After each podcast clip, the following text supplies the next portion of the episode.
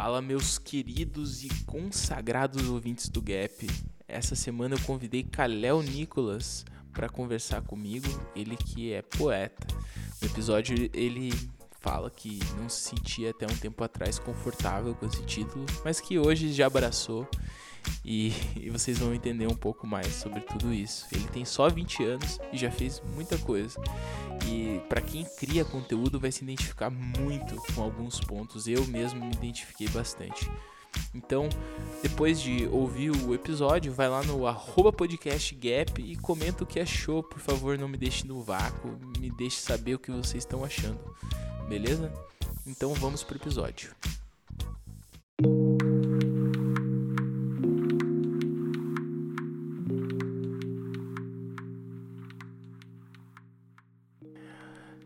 Estamos hoje aqui com ele, Kaleu Nicholas, ele que tem esse, no, esse nome bem diferente e tal. Conhecido também como Mim Mesmo. Mim Mesmo, isso aí. Exatamente. Cara, teu nome é da hora demais, assim, só queria... Não porque termina com Léo e eu... O apelido mas... é o mesmo. É, o apelido é o mesmo. A galera te chama de Léo também? Sim, bastante gente me chama caraca, de Léo. Caraca, caraca. Massa, não, não fazia ideia. Mas eu sofria bullying na escola.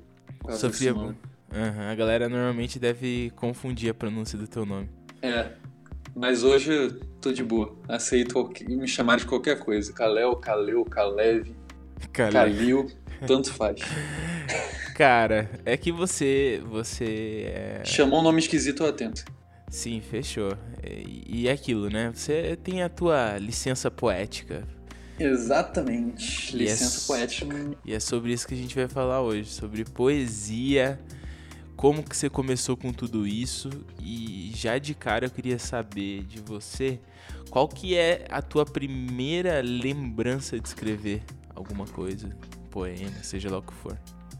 Cara, eu acho que começar, começar não a minha primeira, primeira experiência lendo, né, mas escrevendo, você diz. Isso, isso.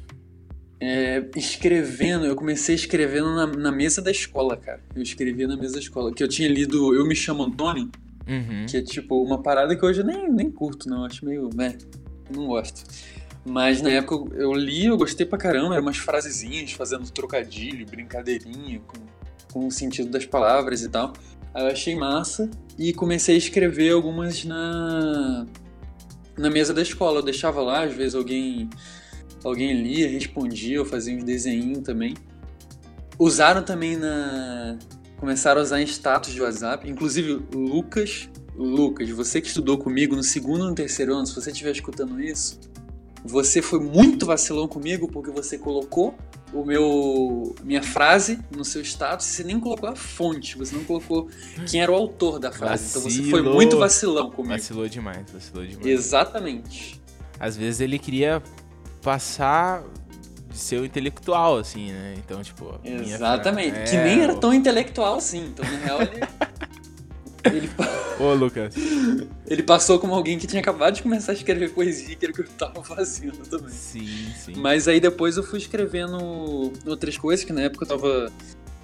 Tava noutra vibe também, que eu também não, não curto muito hoje. Que eu escrevi umas histórias de mistério e de, de ficção policial, assim. Porque escrever eu sempre, sempre escrevi. Desde criança. Meu pai me ensinou a ler em casa. Aí ele comprava folhas de papel pra ele trabalhar e eu gastava tudo fazendo história em quadrinho e contando história, tudo. Sim. Então, a, acabou que eu sempre escrevi. Agora, poesia, eu comecei escrevendo essas frases e depois eu comecei a escrever algumas coisas contando histórias meio de mistério, só que com rimas, entendeu? Entendi. Não era legal não, mas tava no meu caderno do, do segundo ano que eu perdi. No teu caderno. E tipo, esse lance de, de começar então a escrever foi um negócio sem pretensão meio que nenhuma, assim. É, é nunca, nunca teve, teve pretensão nenhuma. Uhum. É porque tipo, a, até eu gosto do, do tema do, do podcast do Gap, que é expectativa e realidade, porque eu evito muito, cara, esse negócio de expectativa. Tá ligado? Uhum. Tem, tem uma frase do Milor que eu gosto, que é: o pessimista acerta duas vezes, quando acerta e quando erra. Então... Eu sou desse então, time. Sim. Eu nem me considero pessimista, não. Se fosse falar igual o Suassuna, citar outra frase, né? Uhum. Se fosse falar igual o Suassuna, ele fala assim, nem otimista, nem pessimista, realista e esperançoso. Eu, eu acho que eu sou, sou assim, realista e esperançoso. Se enquadra melhor dessa maneira. Mas eu acho que, que evitar a expectativa é, é algo a se fazer para quem... Pra quem trabalha com essas coisas, né? Pra quem quer, quer fazer isso, seja como hobby, como trabalho, como qualquer coisa. Porque a arte costuma frustrar quando você adiciona expectativa. Sim. Então, entendo. É algo que eu evito. Entendo muito. Cara, e assim, é, ainda retomando aquele papo sobre o teu começo, né? Tipo, uhum. qu- quantos anos você tem, mais ou menos? Mais ou menos não, que é preciso. Quantos mais anos? Ou menos... É, eu tenho... É. Quantos anos? vinte. vinte anos. Cara, você é super novo, né? Aham. Uhum. Então, tipo, qual que eram os sentimentos que você tinha quando você colocava as coisas no, no papel, assim? Era, um, era uma forma de você aliviar, é, de certa forma, tensões ou coisas do tipo? Qual que era, qual que era o lance? Então, depende muito do, do que eu escrevi, né? Porque, que, como eu disse, eu escrevo muita coisa, é, a minha forma de expressar é por escrito. Já tentei outras formas, como eu desenhava, já, já tentei fazer muita coisa, só que por escrito foi onde eu, eu consigo mesmo fazer, expressar o que eu quero. Só que, então, quando eu escrevia, por exemplo, ensaios e publicava no Medium, acho que você conhece, já deve uhum. ler alguma coisa no Medium. Quando eu colocava lá, era porque os assuntos ficavam muito na minha cabeça e eu tinha que colocar eles no papel, para eu mesmo conseguir me organizar. Aí, quando eu escrevia, parecia que aquilo dali saía da minha cabeça, já estava no papel, aí futuramente, quando eu pensasse no assunto, eu pensava assim, ah não, minha, minha opinião já está formada aqui, eu já escrevi sobre isso, entendeu? Então, agora, quando era ficção, eu, eu gostava de escrever histórias que eu queria ler. Histórias que eu queria ler, só que eu não achava em nenhum lugar. Então eu ia lá e me sentia meio que na obrigação de fazer. Agora, poesia já veio num, num sentido diferente, assim. Veio de, de necessidade diferente. No começo, assim, em, em dois mil e quinze, quando eu comecei a escrever uma poesia ou outra, ainda no, no ensino médio, no último ano, foi meio de zoeira. Meio de zoeira. Só que aí depois, em, em dois mil e dezesseis... que foi quando eu comecei a, a realmente escrever poesia, vez ou outra, era porque, assim, tinha coisas que eu não conseguia falar com outras pessoas. Por exemplo, era parada de mais romance relacionada a sentimento meu, e eu não queria que as pessoas relacionassem aquilo a mim, entendeu? Hum. Então eu comecei a colocar... E, e se eu fosse escrever ficção, eu ia ter que colocar outro personagem. Se eu fosse escrever ensaio, eu ia ter que teorizar em cima daquilo, eu não queria. Eu queria escrever de uma forma que eu não precisasse nem seguir uma, uma estrutura lógica de, de começo, meio e fim, não queria precisar daquilo. Queria poder usar metáforas à vontade, usar outras comparações, qualquer coisa que, doida que viesse na minha cabeça para expressar o, o que eu estava sentindo. Então veio meio disso. Eu escrevia coisas que eu não conseguiria falar para outra pessoa, entendeu? Então acho que é meio isso, o, o sentimento de escrever poesia para mim. Mas ao mesmo tempo você queria, tipo, que as pessoas não associassem aos teus sentimentos essas poesias. Isso, exatamente. É por isso também que eu fiquei muito tempo sem, sem mostrar para os outros, assim. Não, eu escrevia e não conseguia mostrar para outras pessoas, que eu ficava pensando assim, tá, elas vão associar e vão achar que eu, que eu tô, sei lá, apaixonado, entendeu? Uhum. E às vezes estava e às vezes não era. Às vezes eu, eu só queria contar uma história, só que usando o eu lírico. Às vezes era só um eu lírico, às vezes era eu mesmo. Só Sim. que a poesia tem esse negócio, né?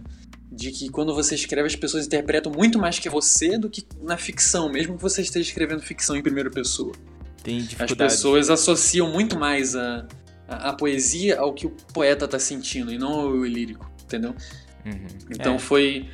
Ah, eu comecei a publicar no Medium, eu publiquei o primeiro, acho que foi em fevereiro de dois mil e dezessete, eu publiquei a primeira poesia que, que eu usei, inclusive, na, na introdução do livro que eu publiquei no começo do ano, o Entre Caracteres e Audios Abafados, Nós Fomos Eternos. Eu usei ele como epílogo. Epílogo é o, é o que vem depois da história, só que eu coloquei meu epílogo antes da história, como se fosse um prólogo. Então... é... Então eu publiquei ele, só que eu não mostrei pra ninguém. Uhum. Não coloquei no Instagram, assim, pra amigos e tal. Eu mostrava pra um amigo ou outro, só pra perguntar a opinião mesmo, pros mais próximos. Sim. Só que eu não divulgava pra... No, no Instagram, no Facebook, não divulgava. Eu só colocava e fui vendo o... recebendo o público do Medium, que eu pensava, ah, esse pessoal que não faz a mínima ideia de quem eu sou, então, tipo, tanto faz o que eles vão pensar. Sim, sim. Tá ligado? Sim. Então, a internet tem essas vantagens. Tem, tem essas vantagens. E, e, é, e é super compreensível, acredito eu. Uh-huh. É, você se sentir um pouco acuado no começo e tudo mais. Até, uh-huh, exatamente. Até, até por conta de... do entendimento do que é poesia para grande parte das pessoas. Porque, sim, tem cara, isso. Eu fico pensando, qual que foi o meu contato com poesia? O meu contato com poesia foi lá no ensino fundamental, e que quando eu li uma coisa ou outra, e depois perdi interesse, uhum. sabe? No ensino médio, uhum. você é meio que obrigado a ler um, uma lista de livros por conta do... Você é obrigado, não. Eu... Eu não li nenhum. Eu também não li. E tem outra. Tipo, às vezes eu, eu, eu tô padronizando um negócio, mas uhum. assim, quem tem, teve o privilégio de chegar até o ensino médio e prestar um vestibular. Sim. Então, mas de qualquer forma, a leitura é meio canalizada para para essas obras e referências literárias. Uhum, exatamente. E o que foge um pouco de, de poesia, de poema e tudo mais. É, eu acho que é feito até de, de uma forma meio errada, né? Porque você começa a ser obrigado a, a ler coisas de um, de um gênero textual que você ainda não gosta, né? Tipo, uhum. se você já conhecesse poesia, se você já tivesse afinidade com poesia e fosse... ler o que te obrigavam, você já ia entender melhor o, o valor daquilo, né? Sim. Mas quando sim. a gente não entende o valor, acaba que...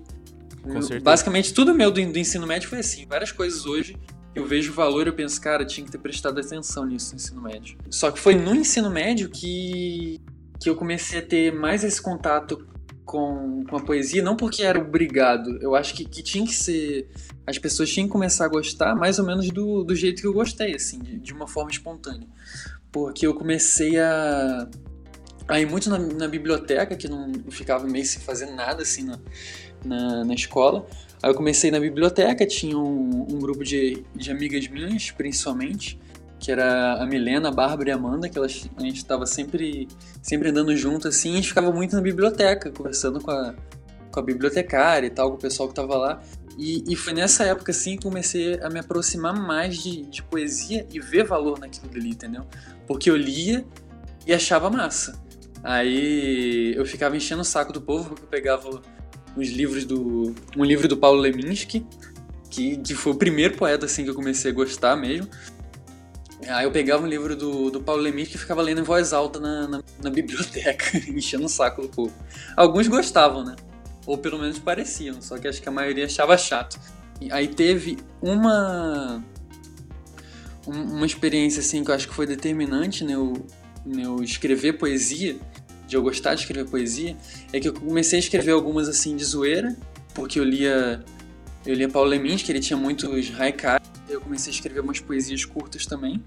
Aí teve um trabalho do, do último bimestre de poesia que a professora colocou um trabalho sobre Carlos Drummond de Andrade. Aí esse nosso grupo que eu, que eu falei, que a gente sempre andava junto, a gente tinha que fazer assim, tinha que colocar, tinha que fazer um trabalho sobre o, a, a vida e obra do, do Drummond e escrever no, no corredor da, da biblioteca, na parede, em todas as paredes assim, as poesias dele e tal, escrever em tudo. Então ficou o corredor da escola cheio de, de, de versos do Drummond. Uhum. Aí o que que acontece? Uma amiga, duas amigas, a, a Bárbara e a Milena, elas colocaram alguns poemas nossos no meio, que a gente também escrevia poesia. Tipo, elas eram sensacionais nesse negócio. Sim, sim. Aí elas colocaram um meu e eu nem... Elas pegaram um poema meu e colocaram lá. Aí beleza, a professora não gostava muito de mim. E, inclusive, Marta, se você estiver escutando isso, nada contra você não, tá? Mas, aí, aí o que que acontece? A gente terminou o trabalho, cara, do Drummond, cheio de, de verso dele escrito, um desenho dele na parede que a Milena fez, uhum. aí um monte de verso dele na, na parede e tal. Aí a professora veio analisar o trabalho. Aí ela olhou pra porta, que era onde estava a minha poesia. Aí isso me contaram depois, eu não tava na hora. Uhum. Ela leu um poema assim, que era... que era assim, eu escrevi de zoeira, eu tinha dezesseis anos. Era assim, noite na Lapa, bebo até água virar cachaça. Não sei se você tá ligado no, no, uhum. no bairro Lapa, sim, do Rio de Janeiro. Sim, sim, tá ligado. Eu, eu, eu nem sabia o gosto de álcool, pra mim. Só que eu escrevi só de zoeira, mano. Uhum. Aí, aí ela leu assim aquilo, aí ela riu, aí ela chamou a coordenadora, a coordenadora pedagógica, aí a coordenadora pedagógica leu, aí riu também, aí ficou assim, ai, ai, Drummond é genial. Ah, é sensacional. Aí eu, eu pensando, quando elas começaram a me contar, eu pensei, cara, o que, que vai acontecendo? Será que a gente vai levar bronca e tal? Só que aí, eu, aí foi aí que eu pensei assim, caramba, então pode querer, pode ser pode. que eu consiga escrever coisa boa mesmo, entendeu? Sim, sim. Nem passou percebido. E, cara, então é isso, nas eu... antologias futuras vai ter versos nossos, do nosso grupo, no, na obra de Drummond. Que, que coisa linda demais. E assim, eu vejo que a forma de consumir poesia, ela, ela vem mudando de uma certa forma. Sim. E uh-huh. o que antes poderia ser uma associação de poesia com romance, poesia, alguma coisa chata, é, eu já não encaro mais assim. E até uma das formas que eu conheci teu trabalho uh-huh. foi através do Spotify. Que você meio que mistura o lance de poesia com música. Eu queria que você explicasse um pouco melhor pra galera. Isso, essa parada aí não. É porque... É, eu comecei a fazer isso porque... Por quê, né? Porque Por quê? Eu, eu comecei a... Quando eu comecei a escrever, assim, em dois mil e dezesseis, poesia, eu escrevia e eu senti que tinha muito, muito ritmo ali, entendeu? Que eu, que eu era muito influenciado por, por música e tal. Então, quando eu escrevia, tinha um ritmo ali na minha cabeça, o ritmo certinho, tinha algumas rimas que só faziam sentido lendo do meu jeito. Aí eu mandava pra, pra algumas amigas e amigos pra eles, pra pedir a opinião deles. E eu sempre pedia assim, em ler esse poema, eu queria saber como que as pessoas liam aquilo dali, entendeu? Uhum. E às vezes elas liam no ritmo, aí eu pensava assim, pô, então tô conseguindo imprimir um ritmo nas palavras, entendeu? E às vezes era nada a ver, e eu sentia que isso comprometia o entendimento da, da, da pessoa, do que eu escrevia às vezes. Então eu fui aprimorando em cima disso. Aí, ano passado, quando eu decidi que ia, que ia publicar esse livro de poesia, eu pensei assim, cara... É isso, acho que eu vou publicar junto com meio audiobook, assim. Só que eu queria melodia pra ficar um negócio melódico, não ficar algo, algo chato, só uma voz. Eu também não queria que ficasse tipo, tipo o Kiko falando o poema pra mãe dele no Chaves, tá ligado? Sim, sim. Mamãe, querida, eu não queria esse tipo de, de poesia proclamada. Eu acho muito dramático, chato, engessado, sei lá. Uhum. Então eu queria alguma coisa que fosse mais orgânica, que, que tivesse mais oralidade e que fosse musical. Eu, eu queria do jeito que, que tava na minha cabeça. Eu queria passar do jeito que tava na minha cabeça para as pessoas ouvirem daquele jeito também, tá ligado? Sim, sim, faz sentido. Então foi basicamente isso. Massa. E, cara, me, me conta um pouco também agora é, sobre as tuas expectativas como escritor, poeta, vamos dizer, eu não sei como te classificar, se você gosta disso ou não, mas é, então, quais são suas expectativas hoje com relação a isso e tudo mais? Uhum. Você falou que poeta... não gosta muito de criar expectativa, isso, isso é, eu entendi, mas, mas é, você deve ter alguma. É, é, é difícil não criar expectativa, né, cara? Por isso que é, que é um esforço consciente você não, não criar expectativa. O lance ali do, do título de escritor poeta, poeta foi um título que eu, que eu aceitei recentemente. Uhum. Antes chamava, só que eu ficava pensando... É... Porque, tipo, escrita de ficção, eu li muito sobre, tá ligado? Uhum. Eu escrevi, eu lia muita coisa de, de técnicas, de, de construção de personagens, de construção narrativa... Lia todas essas coisas. Então, se alguém me chamar assim de ficcionista, eu, tá, beleza, eu estudei bastante pra, pra eu conseguir fazer isso aqui. Agora, a poesia sempre foi um negócio tão espontâneo que eu não... Eu não aceitava, entendeu? Você se sentia confortável, vamos dizer. Não me sentia confortável. Só que aí depois que eu publiquei o, o livro, é meio inevitável, né? Então, de boa. Uhum. Mas respondendo a pergunta, expectativa foi sempre um problema, cara. Porque por mais que eu cons- consiga controlar, na, na medida do possível... O, essa, esse negócio de, de criar expectativa, eu já, já me frustrei bastante, entendeu? A primeira vez que eu publiquei um livro de, de ficção, não era poesia, não, no caso, foi ali entre dois mil e quinze e dois mil e dezesseis que eu publiquei um livro de ficção, que eu fiz cinquenta exemplares impressos. Aí eu nunca, nunca soube vender nada, cara. Nunca soube vender nada, velho. Nada, nada, nada. Ai, cara, eu que entendo. É, uhum. É um problema, meu velho. E aí eu deixei alguns... Assim que eu publiquei, eu me mudei do Rio, eu morava em Saquarema, pra, pra cá pro Paraná. Eu moro em Cascavel, Paraná. Aí eu deixei vários exemplares assim com essas amigas que eram no, do meu grupo, e elas venderam pra mim. Vários, assim, outros, os que sobraram eu pedi pra, pra me mandar, e outros eu falei que podia colocar em sebo, biblioteca, essas coisas. Então, agradeço muito elas por, por isso, porque eu mesmo, cara, não consigo. Não uhum. consigo vender. Então, a primeira frustração foi essa, desse, desse livro. Aí agora indo pra... Pros dias de hoje. Pros dias de hoje, né? Aí o que que acontece? Eu criei expectativa muito de, de ouvintes, porque já que eu comecei a lançar a obra em e-book e a obra em, em áudio, em, em músicas, no, no Spotify, nas plataformas digitais, no YouTube e tal. Então eu comecei a criar muita expectativa de quantas pessoas estavam baixando o e-book, de, de quantas estavam estavam ouvindo, entendeu? Uhum. Então, só que aí as frustrações que eu tive foi muito, foi muito disso. Então acabou que no começo, quando eu publiquei o primeiro poema, acho que em, que em fevereiro, eu publiquei no Medium, que, que muito do, do que eu comecei a crescer e criar minha para eu continuar escrevendo poesia, foi porque de dois mil e dezessete para cá eu vim publicando no Medium. Aí foi vindo mais gente, elogiando o trabalho, eu comecei a pegar, pegar a confiança de escrever. Só que aí, em fevereiro, em janeiro ou fevereiro, não lembro direito, eu tive, quando eu tive a ideia de, de publicar o livro e eu comecei a trabalhar no... No, nos áudios, eu pensei, cara, eu vou ver se tem público pra isso aqui, pra ouvir e ler o poema ao mesmo tempo. Não sei como que vai ser, não sei se algumas pessoas vão só ouvir, ou se outras pessoas vão, vão ler e ouvir, ou então só ler, não sei. Eu vou disponibilizar, vou disponibilizar nos dois formatos, porque é o jeito que eu quero fazer e pronto. E eu vou colocar com uma listinha de... Um, um formulário para as pessoas entrarem na minha lista de e-mail. Aí eu publiquei no Medium. Aí uma amiga minha divulgou, a Cíntia.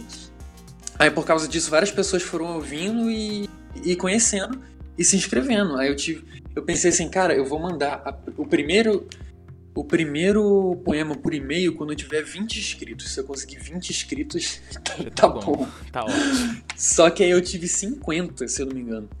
Caraca. Já tive, já, então assim... Que é muito é, bom, assim, se você for ver. Super bom, se, se for ver. Uhum. Algum profissional de marketing deve estar ouvindo. Pô, pô que bosta, hein? É. Mas, mas, na real, pra poesia, velho. Sim. Foi sim, coisa sim. pra caramba. E claro. Acabou que sempre que eu mandava, eu mandei... Se eu não me engano, eu mandei três e-mails, três ou quatro e-mails, antes de publicar o livro. Que eu mandei o livro de graça pra todo mundo, porque, como eu disse, eu não sei vender nada. Inclusive, tem outra frustração relacionada... E aí quando eu mandei o livro eu já tava com duzentos e cinquenta, duzentas e sessenta pessoas. Nossa. Só que a- acabou que cada vez que eu mandava eu ganhava muitos inscritos, porque as pessoas iam publicando prints de poema meu nos stories, linkando pro meu perfil. Aí muita gente ia hum. me conhecendo por causa disso. Sim, sim. Então... Mas tudo orgânico. Totalmente orgânico. Uhum. Então, o que que acontece? Isso foi criando um, um parâmetro alto, entendeu? Porque cada e-mail que eu mandava gerava mais umas cinquenta pessoas conhecendo. Porque Sim. era novidade para as pessoas. Você acabou criando uma expectativa no meio do caminho. Exatamente, então. Criando uma expectativa por causa disso. Sim, Só sim. que depois eu fui vendo que esse crescimento era por quê? Primeiro, porque era novidade e, e porque meus amigos divulgavam muito, entendeu? A Cíntia que começou divulgando. Eu nunca nem, nem fiquei pedindo divulgação, não, né, né, quando eu publiquei, porque acho até meio chato, assim, ficar pedindo para as pessoas divulgar. Uhum. Se as pessoas gostarem, elas divulgam e tá é, bom. Isso da vou... mesma política. Exatamente. Aí, só que aí, o Matheus de Souza também, acho que você conhece o Matheus de Souza, Sim, né? conheço. Uhum. É... Então, ele, ele também, também divulgou. divulgou, sim, porque a gente trocava ideia, vez ou outra. Ele tem um público grande, tá? É, ele tem um público grande. Aí, tipo, ele do nada foi lá e, e me divulgou, assim. Ele mandou na newsletter dele, do, que ele tem, semanal ou, ou quinzenal, não sei direito. Uhum. Mas ele mandou na newsletter, aí quando eu vi assim, eu, caraca, mano, que massa. E muita gente me conheceu por causa disso também. E, e acaba que, que foi crescendo organicamente por causa disso. Só que, já que eram as mesmas pessoas próximas a mim divulgando, acabou que eu sinto que chegou no platô, tá ligado? Uhum. Então... Eu entendo. Então, eu mando agora o e-mail e já não... duzentos e noventa. Aí eu tive o último lançamento que, que deu, acho que uns, umas dez pessoas novas conhecendo no, a newsletter. Então, pouca gente conhecendo de novo quando eu publiquei agora. Talvez por ser um trabalho bem menor, talvez porque eu não criei expectativa nenhuma, era só uh, uma e meia da manhã de um domingo, e eu fui lá e, e mandei por e-mail pra galera, entendeu? Não criei nenhum tipo de, de expectativa, de campanha antes, nem divulgação, nem nada. Talvez este por isso, ou talvez seja que agora eu tenho que divulgar de outras formas meu trabalho, se eu quiser. Que mais pessoas conheçam, entendeu? Sim. Então, é, é, tive eu, bastante essa Eu, eu entendo. Essa frustração. Isso, isso até por conta do meu podcast, assim. É bem parecido. Uhum. É a mesma filosofia por trás. Eu sou um cara que também é, tem uma certa dificuldade de vender coisas. Também uhum. é, fico nesse lance. Ah, eu não vou ficar pedindo pra galera indicar, sabe? Sim. E eu me sinto mal. Eu fazendo. faço tudo meio organicamente e tenho uhum. lá, hoje, sei lá, o Gap tem o quê? Uns quarenta ouvintes é, por episódio.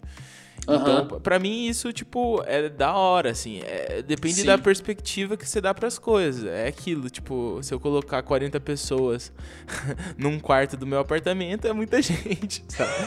Então, é, vou... isso aí é uma boa perspectiva. Eu, eu, vou, eu vou pensar dessa forma. Vou pensar dessa forma. Uhum. Então, cara, é... É, depende da, da expectativa que cria, né? Sim, do... sim.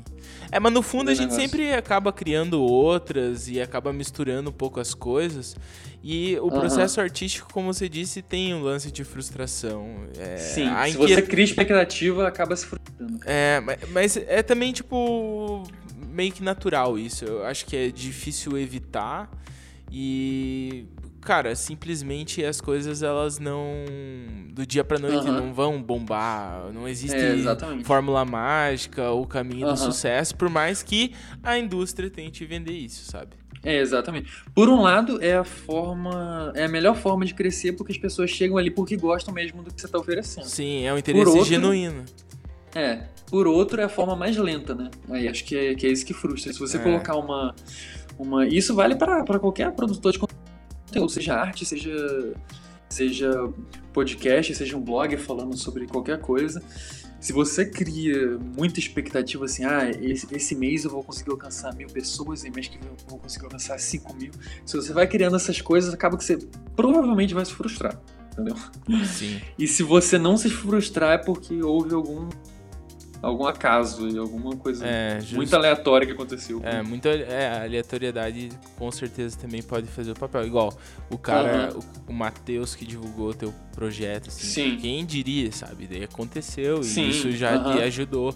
Aí às vezes daqui a pouco você esbarra com um artista grande também Sim. que gosta, compartilha e bum, cresceu. Exatamente. Uhum. Mas só que essas coisas, elas... tipo, fogem do nosso controle, então... Foge, totalmente. E, e depositar é uma... expectativas em coisas que fogem do controle não é a melhor maneira de, de fazer não isso. Não é, de forma alguma, né? Uhum. É até uma coisa que o, o Nassim Taleb fala, né? Não, uhum. não sei se... Sim, ah, você eu... conhece, né? Que você Sim. conhece Startup da Real, Startup da Real só fala do é. Startup da Real, se estiver ouvindo a gente, um abraço. Uhum. Abraço, Star. Então, é até uma coisa que ele fala no, no Antifrágil, falando assim sobre arte. É, que é uma dessas profissões, assim, que, que você se beneficia de, de coisas completamente aleatórias. Tipo, esbarrar com uma pessoa famosa, ou então você ter algum escândalo no teu nome. Eu espero que isso não aconteça, mas... Se acontecer, seria benéfico, na real. Então, é, é, são coisas completamente aleatórias. É que, é que arte, no geral, é assim, ou a pessoa... Se a pessoa decide viver de arte, ou ela vai ser pobre, ou então ela vai ser muito rica, entendeu? Então é muito difícil você encontrar um meio termo para quem vive daquilo. É. Então é um negócio muito bizarro você colocar expectativa nisso, igual você falou. Sim. Não, e... não faz muito sentido. E teve alguma coisa assim que te surpreendeu nesse meio do caminho, tipo, é, com as tuas poesias, que você ficou tipo, pô, não imaginava que isso iria acontecer, e aconteceu? As pessoas gostarem, entenderem. É, sério. Isso já porque, é tipo, ótimo. Uhum. Cara, em dois mil e quatorze eu, eu escrevi, eu, eu chorei lendo A Culpa das Estrelas, vou fazer essa, essa confissão aqui. Esse... Eu, eu chorei acho que no filme, então tudo bem. Sério? É. No filme eu nem vi. Mas aí, tipo... Ah, eu era adolescente também, né? Então sim, sim, sim. Dá um desconto. Eu sou muito novo ainda. Justificável. Aí, aí eu, eu... Eu pensei assim, cara, imagina se alguém chora lendo um bagulho que eu escrevi, entendeu? Aí eu pensei assim, caramba, cara, eu queria que isso acontecesse. Parece até meio sádico, né? Sim, sim. O ponto não era exatamente as pessoas sofrerem pelo que eu tava... pelo que eu tinha escrito, era assim, sentir alguma coisa. Uhum. Porque eu acho que o que é mais frustrante para quem, para quem produz qualquer tipo de conteúdo não é as pessoas não gostarem, é as pessoas ignorarem. A apatia. Eu pre...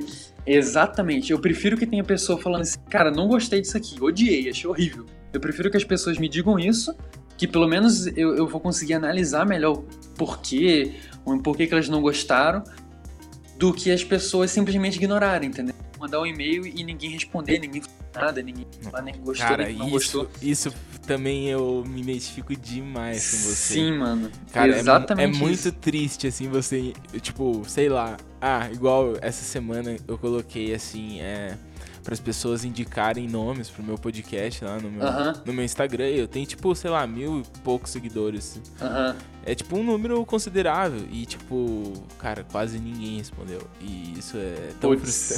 é tão frustrante. Isso aí é frustrante, cara. E, e é meio frustrante. Que, sei lá, aí eu fico me perguntando, será que estão me comunicando com alguém? Ao mesmo uh-huh. tempo, eu lembro das quarenta pessoas... que ouvem o, o episódio, é. Sabe? Então... Exatamente. Aí eu, não. E, tipo, cria uma, uma coisa muito, muito difícil de, de quem tá no começo entender, é que, por exemplo, você não sabe se o, o seu conteúdo vai fazer o público ou se o público vai fazer o conteúdo, entendeu? Então, assim, você não sabe se você tá com o público errado ou se você tá com o público certo e fazendo o conteúdo errado, você não sabe é. Como que... É, pra qual caminho seguir, então... acaba criando essa, essa dificuldade mesmo, quando tem poucas pessoas. Você Sim. não pode também fazer, fazer o seu conteúdo e, ah, tô nem aí porque as pessoas pensam. Não, é, não pode pra... sim, né? É, mas, mas pode, tipo, mas... é mais complicado. E, ao mesmo tempo, você não pode ficar assim, aí, e o que, que vocês querem que eu faça? Entendeu? É. Eu acho... É, isso que é, que é tenso. Mas, voltando a, a que mais me surpreendeu, é que foi assim... Nessa época, eu pensei, né, cara, queria que alguém... as pessoas sentissem ou alguma coisa lendo o que eu escrevi. Aí, ao mesmo tempo, quando eu publiquei esse ano, já que era, que era uma coisa muito específica, a história que eu estava contando ali no livro, com as poesias, já que eu escrevi de uma forma doida, que, tipo, o livro tem três atos, um. Tipo, são três primeiros atos. Ah. E ele começa pelo epílogo, entendeu? Então, é, é completamente doido. Uhum. E, e eram umas referências, às vezes, que eu pensava assim, cara, acho que isso aqui só eu que vou entender e tal. Então, eu pensei que era uma coisa específica demais e que poderia ter rejeição do público por causa disso. Só que aí, cara, o tanto de gente que... Na, na primeira newsletter que eu mandei, no, por e-mail, é, veio gente falando assim que tava chorando, cara, por causa do poema que eu mandei. Era um poema que, que eu escrevi pra minha mãe e tal. Uhum. Aí... muita gente chorando. Aí depois, quando eu publiquei o livro, tinha muito, muita gente falando assim. Teve até um piá que falou que ele tava lendo e começou a chorar absolutamente de nada, sem saber por quê. Então eu pensei assim, cara, as pessoas estão chorando por causa de uma parada que eu escrevi. Nem, isso não acontece nem comigo, entendeu? Uhum. E, então acho que foi que o que mais me surpreendeu, das pessoas gostarem mesmo, Se, se envolverem mesmo com aquilo que eu tinha escrito. Então acho que foi o maior ponto positivo de eu ter começado a, a escrever. Isso aumentou minha autoestima em, em vários aspectos. Que uhum. basicamente minha vida é escrever, meu trabalho é escrever. E é isso então, que isso faz você importante. Meio que continuar, tipo, Exatamente. Produzindo esse tipo de conteúdo. Aham, uhum. é isso que, que faz eu, eu continuar experimentando coisas diferentes. É basicamente toda experimentação, né? Que tá muito no começo. É, bem e eu espero que eu não perca esse... Esse... lance do experimental. É, esse lance experimental. Eu espero que eu não, uhum. não perca isso e não fique criando coisa padronizada, seguindo formulinha e tal. Entendi. Cara, eu acho que é muito difícil. É, isso aí é, é difícil e... Com o tempo, a gente tem a nossa transformação pessoal, a gente é um, um ser mutável, assim, de, uh-huh. de pensamentos, então é até difícil se colocar dentro de um, de um pote. Exatamente. Ah, não, vou ser sempre isso e ok. Uh-huh. É, o lance do experimental é esse, essa constante mudança, e eu acho isso, uh-huh. isso massa pra caramba. Por fim, Kaleu, eu queria só que você me contasse ou falasse pros ouvintes algumas referências que você tem e tudo mais, que você gostaria de indicar. Pode ser, sei lá, podcast, pode ser livro, pode ser filme, não sei. Podcast, eu super indico o podcast Gap. Isso é, isso é excelente. Fazer um jabá dentro do, do próprio do, programa. É, muito bom, obrigado. Me ajude a vender é, o meu programa. Tipo, eu gosto, é o único podcast que eu, que eu tenho acompanhado, eu acho. Privilégio. Porque privilégio. Pra mim é muito difícil, cara, é, acompanhar podcast. E, cara, eu gosto muito de, de entrar em contato com, com histórias, assim, uhum. de, de, de pessoas pensando de forma diferente. Eu indico muito também os, o, o livro que eu li, cara, da, da Lógica do Cisne Negro, do Nassim Taleb, fez eu pensar diferente de várias formas, então super indico, assim, pra, pra expandir visão de mundo, E, e conhecer mais coisas. Me ajudou também na, na arte, eu acho, em formar várias, várias opiniões minhas, uhum. que eu tenho indo uns projetos diferentes, que, que até agora eu lancei basicamente só, só poemas voltados pro lado romântico, né? Sim. Até sim. O próximo lançamento que eu vou fazer ainda esse mês, provavelmente vai ser, vai ser assim também, só que mais pra frente eu tenho outras coisas explorando os temas bem mais, mais diferentes que, que eu quero que eu quero experimentar. Uhum. Então eu indico o do Nassim Taleb para pensar, para pensar melhor nas coisas. Já li também, acho excelente. Já leu esse? Já, já li. Uhum. Muito bom. Cara, eu acho sensacional, velho. Eu tô lendo agora o Antifrágil dele. O Antifrágil eu tô lendo também ele. Ah, mas é tipo do tamanho do uma Bíblia, no ônibus. Assim, então é... Sim, mano, ele é muito, muito grande, muito denso, né, cara? É denso, é denso. Então, de livro, eu recomendo muito isso. Ler literatura também, eu recomendo de, de ler coisa, de tipo, ler coisas aleatórias. Você pega alguma coisa assim que você não, não sabe, você não ouviu muito falar, porque quando você tá lendo o que tá todo mundo lendo, acaba que você fica pensando no que tá todo mundo pensando, então você não tem muito a acrescentar às outras pessoas. Sim. Quando você produz conteúdo. Como fazer é... amigos e influenciar pessoas. Exatamente. Aí, aí acaba que o papo fica todo mundo falando sobre as mesmas diferenças, né? É, tipo, eu li é, sim, a sim. Lógica do Cisne Negro e você leu a Lógica do Cisne Negro. O que, que a gente vai acrescentar um pro outro nesse sentido? Nada. Não, dificilmente. Porque nós dois lemos, vai só conversar sobre a opinião que a gente já tem. Então, agora pegar coisa que... que as pessoas não conhecem muito e acrescentar com isso. Isso que eu acho massa. Então, de poesia, já que, já que o podcast é sobre... Pode, o episódio de hoje foi sobre poesia, então eu vou indicar poesia. Cara, Ferreira Gullar, eu acho muito massa, muito massa. E é, tipo, meu autor de, de poesia favorito. Uhum. O que mais me, me influenciou, assim, na, na forma de escrever. Tem alguma em específica, assim, que você, tipo... Alguma em específico, cara? Depois tem você pode que deixar eu, no... Que eu usei na, na epígrafe do livro. Uhum. Eu usei na, na epígrafe, que foi o... Como é que é o nome dessa poesia? É O Que Se Foi, se eu não me engano. Não uhum. lembro o nome. Se quiser saber, baixe meu livro. Aí é, eu tô te ajudando a vender teu próprio trabalho agora. Exatamente. que, foi, que foi outra coisa que eu não consegui. Então, se você conseguir vender... eu tentei vender, só que não consegui, mas enfim. É... Segue o jogo. Tá aí outra frustração, hein? Segue o jogo. Então... E também dele, cara, é que tem várias coisas que eu não gosto na sua totalidade. Eu gosto muito de, de analisar coisas bem específicas do livro, às vezes. Por exemplo, do Poema Sujo. Tem muita coisa que, que eu não gosto do Poema Sujo, que foi a obra dele mais, mais famosa. Uhum. Só que tem várias coisas ali que eu acho muito massa na forma de construir. Uhum. Que dá pra aproveitar os versos e tal. Uhum. E Carlos Drummond de Andrade, cara, que modernismo, né? Então, eles... é, foi a geração que quebrou várias, várias convenções artísticas que, que tinham sido feitas até então. Então eu acho isso muito massa, você experimentar, você ir para outro lugar. Então é bom você ver, analisar a obra antes do Drummond e depois do Drummond, ver a influência dele nisso. Uhum. E também o Paulo Leminski, porque daí da tua saudosa Curitiba, né? Sim. Então, muita coisa do Paulo Leminski. Esses são meus três autores favoritos e, e minhas referências. E também música.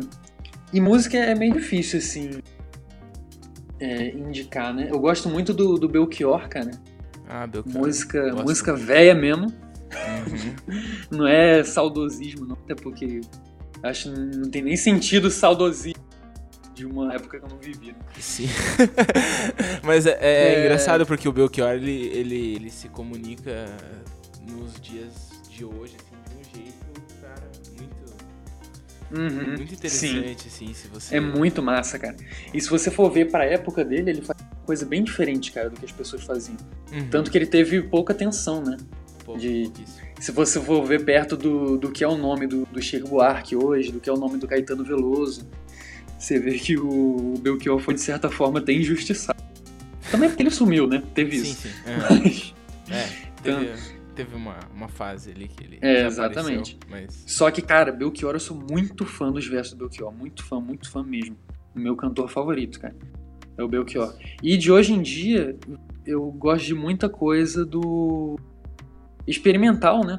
Uhum. Então eu ouço alguns indies em rock, indie rock, que é o que todo mundo ouve, basicamente, né, na nossa geração, uhum. que, que é pra, pra experimentar. Eu gosto muito de Tame Impala, uhum. gosto bastante. Cage, The Elephant.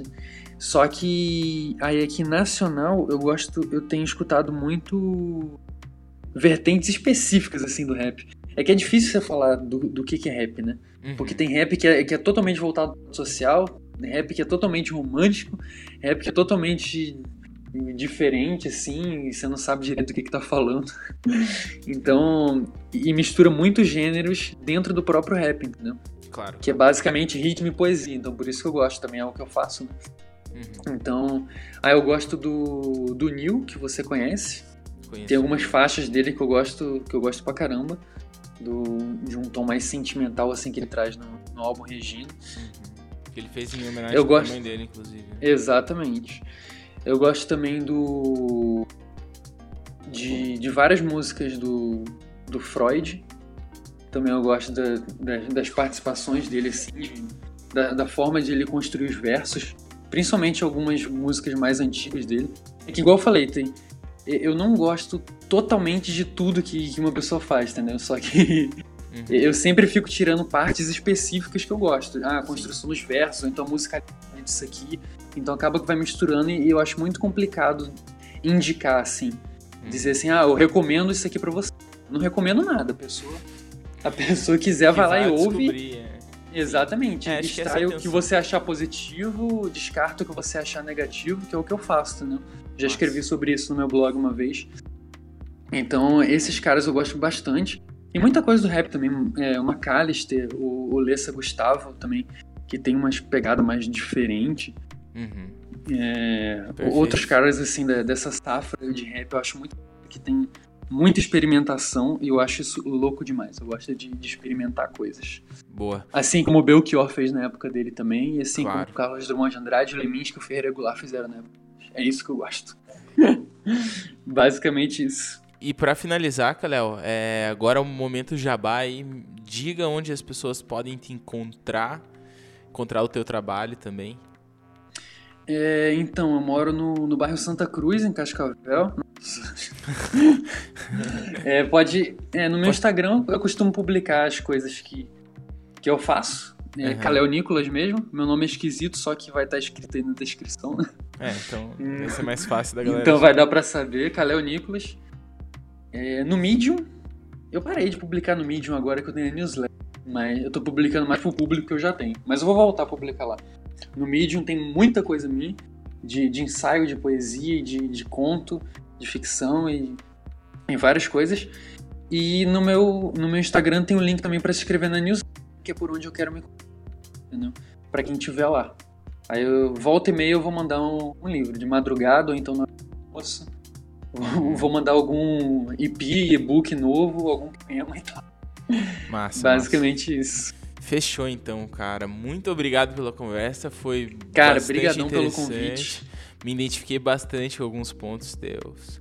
E... Mano, valeu. Desculpa aí se eu, se eu vagueei demais. Devaguei demais no As respostas, pode cortar.